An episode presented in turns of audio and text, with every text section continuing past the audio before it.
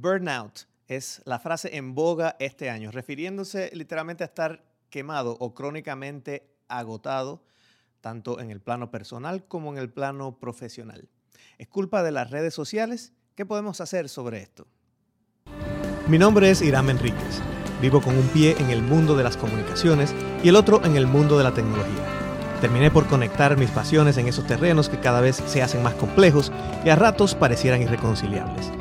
Me di cuenta de que esto para mucha gente es un reto, pero como individuos interconectados tenemos una nueva fuerza. Estos son nuestros desafíos y responsabilidades. Este es el quinto poder. Muchas gracias por estar con nosotros en esta nueva edición de Quinto Poder.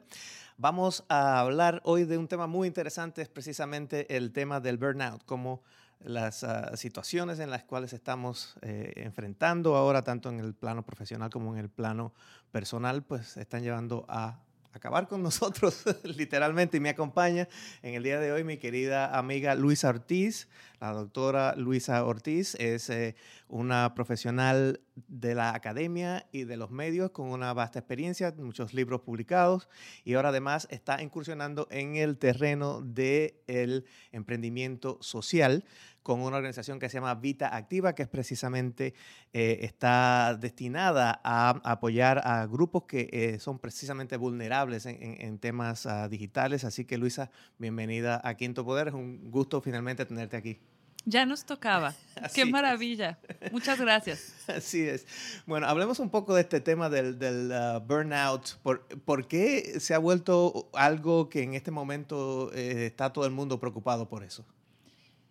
Hay una respuesta fácil y hay una respuesta difícil. Entonces vámonos primero por la respuesta difícil y después por la fácil. El, pareciera ser que no es suficiente la energía que tienes durante el día, que toda la atención que tú le pones, la atención y la atención que tú le pones a hacer todo lo que te toca hacer durante el día, ya no es suficiente. Hay un desfase entre tu presencia física y tu presencia digital. Hay un desfase entre lo que tú logras hacer y, los, y las expectativas que tienes sobre tu vida. Y ese desfase se comienza a manifestar de forma física en tu cotidianidad al punto de, de reventarte. Y, y, cada vez en personas más jóvenes y cada vez de maneras mucho más dramáticas. Y, y eh, la, el, impulso inicial es a decir, es, es, culpa de las redes sociales, es culpa de las plataformas digitales, es culpa del teléfono móvil. Pero cuando lo dije la primera vez me pusiste cara. Sí, porque finalmente y la respuesta fácil, la respuesta fácil es la dopamina. Y entonces pongo cara y al mismo tiempo digo sí. Definitivamente las redes sociales son gran parte del problema o lo que mucho tiempo hablábamos es la gamification, el hecho de volver un juego de adicción de dopamina todos los aspectos de interacción de tu vida. Desde el Outlook y el estar refrescando para saber si están viniendo mensajes nuevos en tus redes, hasta Tinder, estar viendo con quién vas a salir hoy, hasta las redes sociales, ya me puso like, no me puso like o me dejó el visto en WhatsApp. Todos estos mecanismos para llamar la atención de plataformas que básicamente funcionan con estos modelos de freemium o de gratuit de gratificaciones gratificación gratuitas Ajá o de modelo de extracción, extractivo de datos, eh, se han metido en nuestro sistema y están jugando con la manera como nuestro cerebro funciona. Y de cierta forma podríamos pensar, bueno, esto es algo que afecta simplemente a los ejecutivos de alto impacto o, o a, a, personas que están estresadas profesionalmente por el negocio, porque la carrera o por, o por lo que sea, pero es algo que, que, le está afectando a todo el mundo, hasta las madres de familia, digamos, ¿verdad? Claro. Bueno, pues que hasta podría parecer sexy. En algún momento tú podrías decir, este, George Clooney se ha retirado a su casa en el lago porque tiene un surmenage. Antes lo llamaban el surmenage. Le da, ¿no? No se sentía bien, no estaba contento, pero parece ser que ahora cualquiera de nosotros en nuestras pequeñas y, compactas vidas en este mundo capitalista, eh, ya no estamos pudiendo con la carga. Y esa es la pregunta, en realidad. ¿Qué fue lo que cambió? ¿Será que nosotros no estamos, no estamos listos? ¿O será que realmente las máquinas están suplantando inclusive nuestras actividades más básicas?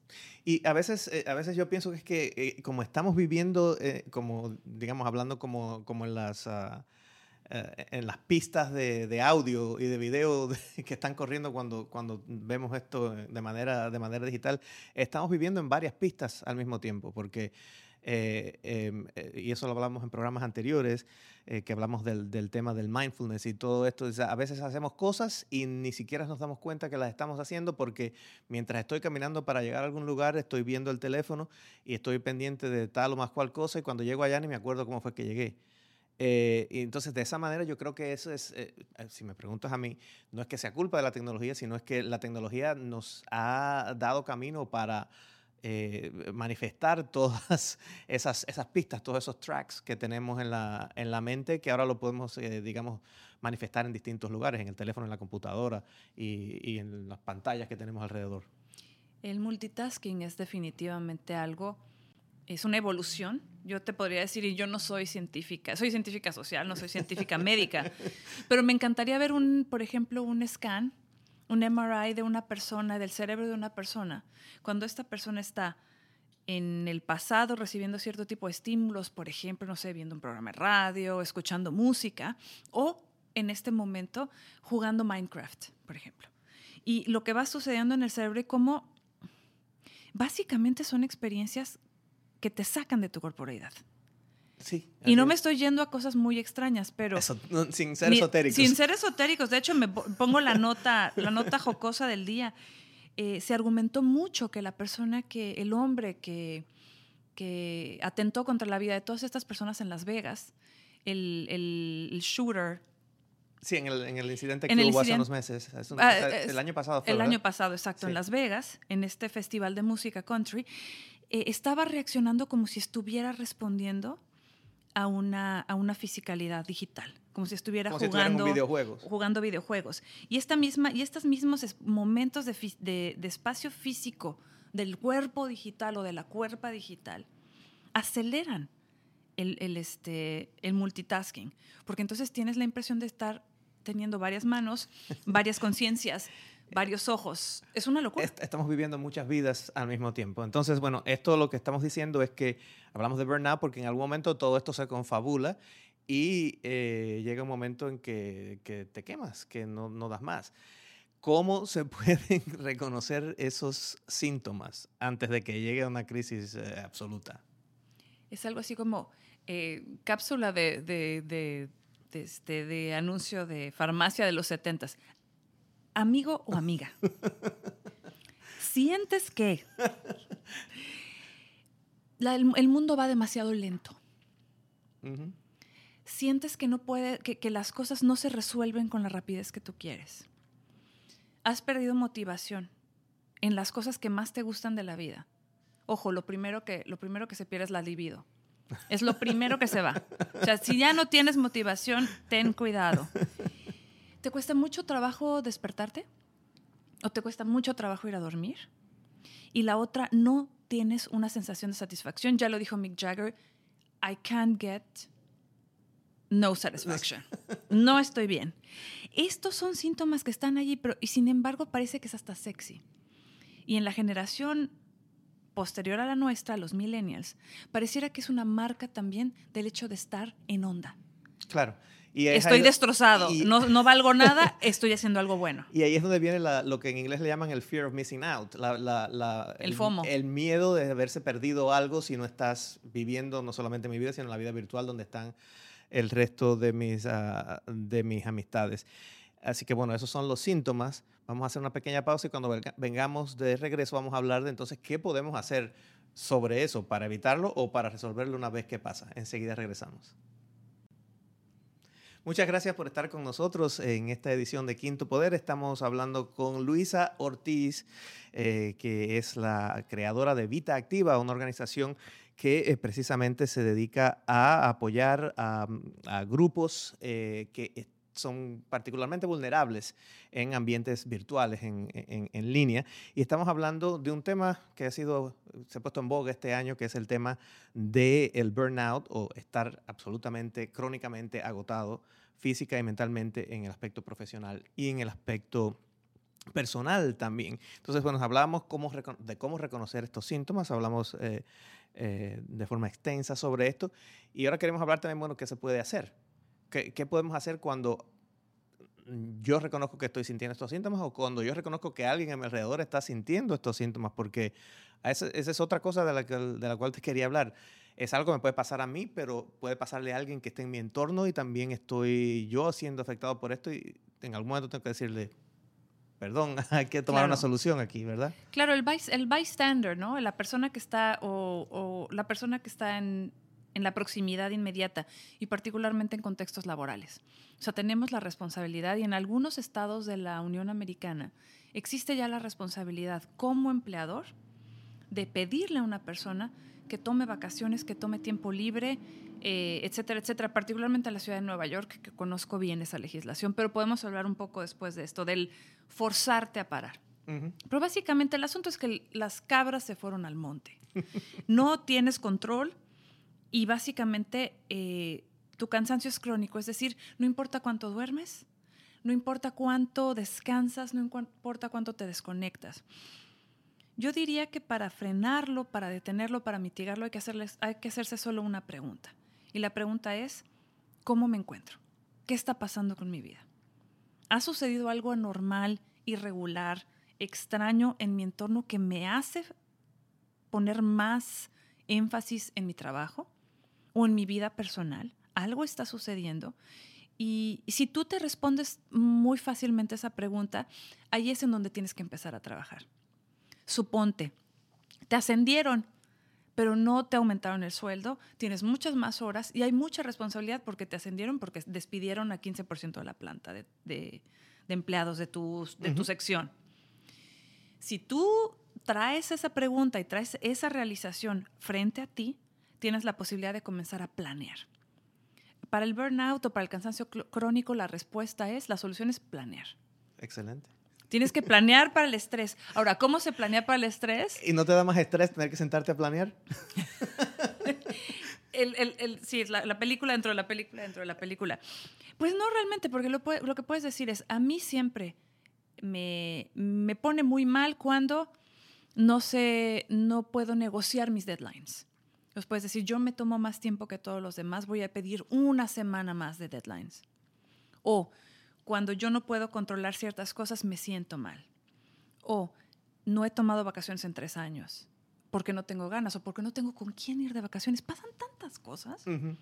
Pero básicamente, si tú comienzas a planear y a regimentar tu cuerpo de la misma manera como puedes anticiparte a las cosas buenas que pasan en tu vida. y, creo que también entonces es una cuestión de disciplina, ¿no?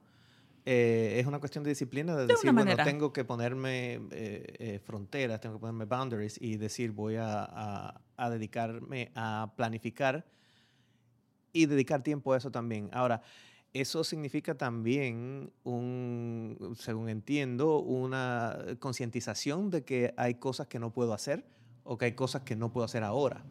O que no debes hacer, porque también hay cierto glamour.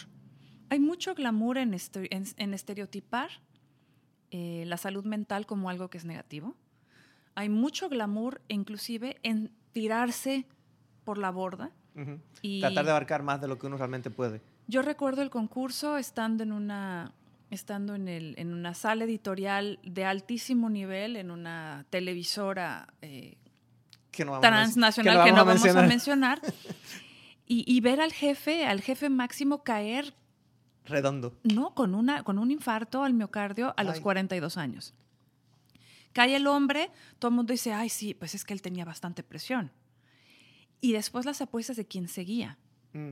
Y la mayoría de sus, de sus segundos emulándolo, pensando que teniendo la hermandad del, del, este, de la afectación al miocardio, era, era la manera de ser un hombre ejecutivo del, siglo XXI.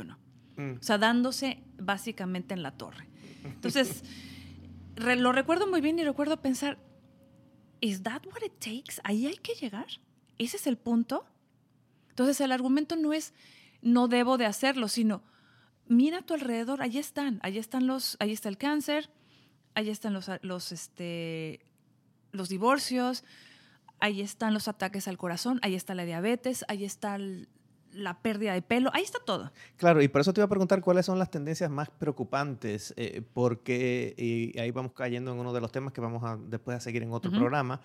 eh, estas afectaciones no son solamente desde la, desde la pérdida de productividad eh, o las afectaciones a la salud, sino también que impactan a la sociedad en general porque impactan a la gente que está alrededor tuyo y eh, me, imagino que esto es también parte de las causas de la violencia online que estamos viendo y que es uno de, tus temas de, de, atención. Por supuesto, en realidad el, el, el, el opuesto a la empatía no es la agresividad o la rabia. El opuesto a la empatía es la apatía. Lo que sucede es que perdemos interés. O sea, la manifestación más clara del cansancio crónico o burnout es el desinterés. Cuando te vale gorro. Y cuando realmente te vale gorro y tú lo puedes ver en tu entorno, en la vida política, en la vida económica, o cuando hay una persona que está atendiendo en un, en un este, en un 7-Eleven y alguien con mucho desinterés te está atendiendo, tú lo que puedes ver es que esta persona básicamente ha perdido el gusto por hacer las cosas de la vida. Entonces, ¿cómo podemos hacer? Y sueno ahora sí súper esotérica, pero ¿cómo puedes traerle gusto de vuelta a las cosas simples de tu vida? Y es una pregunta bien compleja en el entorno multiplataforma digital, porque no es un entorno simple. Claro. Entonces, eh, eh, em, me imagino que igual que las soluciones, que las, afectaciones no son individuales, sino también son grupales y, societales, digamos. No sé si la palabra existe, me la, acabo de inventar. Creo que me la inventé. Pero bueno, o, si eh, realmente, entonces realmente las soluciones tienen que pasar a esos niveles también. ¿Es así? Sí, y te pongo tres ejemplos súper divertidos que aparte compartimos en nuestra vida laboral conjunta no dejo un email sin responder. Eh, eh, Google acaba de sacar una, una, este, una aplicación dentro de Gmail, de G Suite, que me fascina, y es el temporizador. Es decir, tú puedes programar tus correos para que lleguen a cierta hora y también puedes decidir de qué momento a qué momento recibes los correos. En la Deutsche Welle, por ejemplo, en Alemania, tú ya no puedes enviar o recibir correos después de las 5 de la tarde y antes de las 8 de la mañana. ¿Por qué? Porque la banda necesita descansar. Eh, otro de los ejemplos súper lindos, el silenciador del teléfono, particularmente con las notificaciones, porque es la notificación la que lo pone uno mal. No sabes qué viene, pero ya estás mirando aquella cosa. Y eso lo que te da es un poquito de distancia y de espacio para poder respirar y pensar. Y la tercera, que es una verdadera estupidez, pero que funciona maravillas, es poner tus dispositivos digitales en otra habitación de donde tú estás. Si estás comiendo, si estás durmiendo, si estás en familia, dejar los dispositivos en otro sitio que, donde no los puedes ver, out of sight, out of mind. Te dan espacio. Una pregunta que ya casi se nos está acabando el tiempo, pero ¿crees que debe haber más legislación al respecto? No lo sé. Porque, bueno, yo soy mexicana y nosotros la legislación, digamos que la, nos la pasamos por el arco del triunfo. Pero al final yo creo que tiene que ver más bien con las reglas no escritas y, las, y los usos comunes que hacemos de los objetos. Eh, tenemos que comenzar cruzadas, no de, de, bueno, un poco de digital detox, si tú quieres, pero también de regreso a buenas prácticas de salud, física, de salud mental y de salud digital. Y la única, o sea, si nos vamos con algo y con un accionable, el accionable es comprométete a hacer una cosa todos los días que te genere cierta tranquilidad. Muy a lo maricondo, ¿sabes? Does this bring you joy? es para los que no tengan la referencia, es la, el programa de Netflix donde esta persona organiza las, las casas de la una, una, mujer japonesa que organiza la casa y las cabezas de la gente. Exacto. Y la pregunta es si este objeto te trae felicidad. bueno, creo que hemos entrado ya en esa parte final del programa que siempre le pido a mis invitados que le dejen a, la, audiencia un takeaway. Eh, si te debes llevar algo de esta conversación, ¿cuál es el, resumen en, en pocas palabras? que no estás sola y no estás solo. Si te estás sintiendo realmente muy, muy, muy bajo, bajoneado, te sientes down, no tienes gusto por las cosas, hay una solución. Y la solución está en ti mismo. Tienes que hacerte esas preguntas y tienes que empezar a tomar cambios significativos en tu vida hacia un sitio en donde trabajes no más, sino de manera más eficiente. No más digital, sino de manera más integrada y más presente. Yo creo que ese es mi takeaway. Muchísimas gracias a Luisa, Luisa Ortiz y muchos éxitos con Vita Activa, que es una organización eh, donde apoya a, las, a, los sectores vulnerables a, la violencia en línea. Es Vita Activa, vita-activa.org. Así es. Así que bueno, ahí ah, tienen a Luisa y a mí me tienen en Digital Hiram. Les agradezco por haber estado en esta edición y nos vemos en el próximo programa.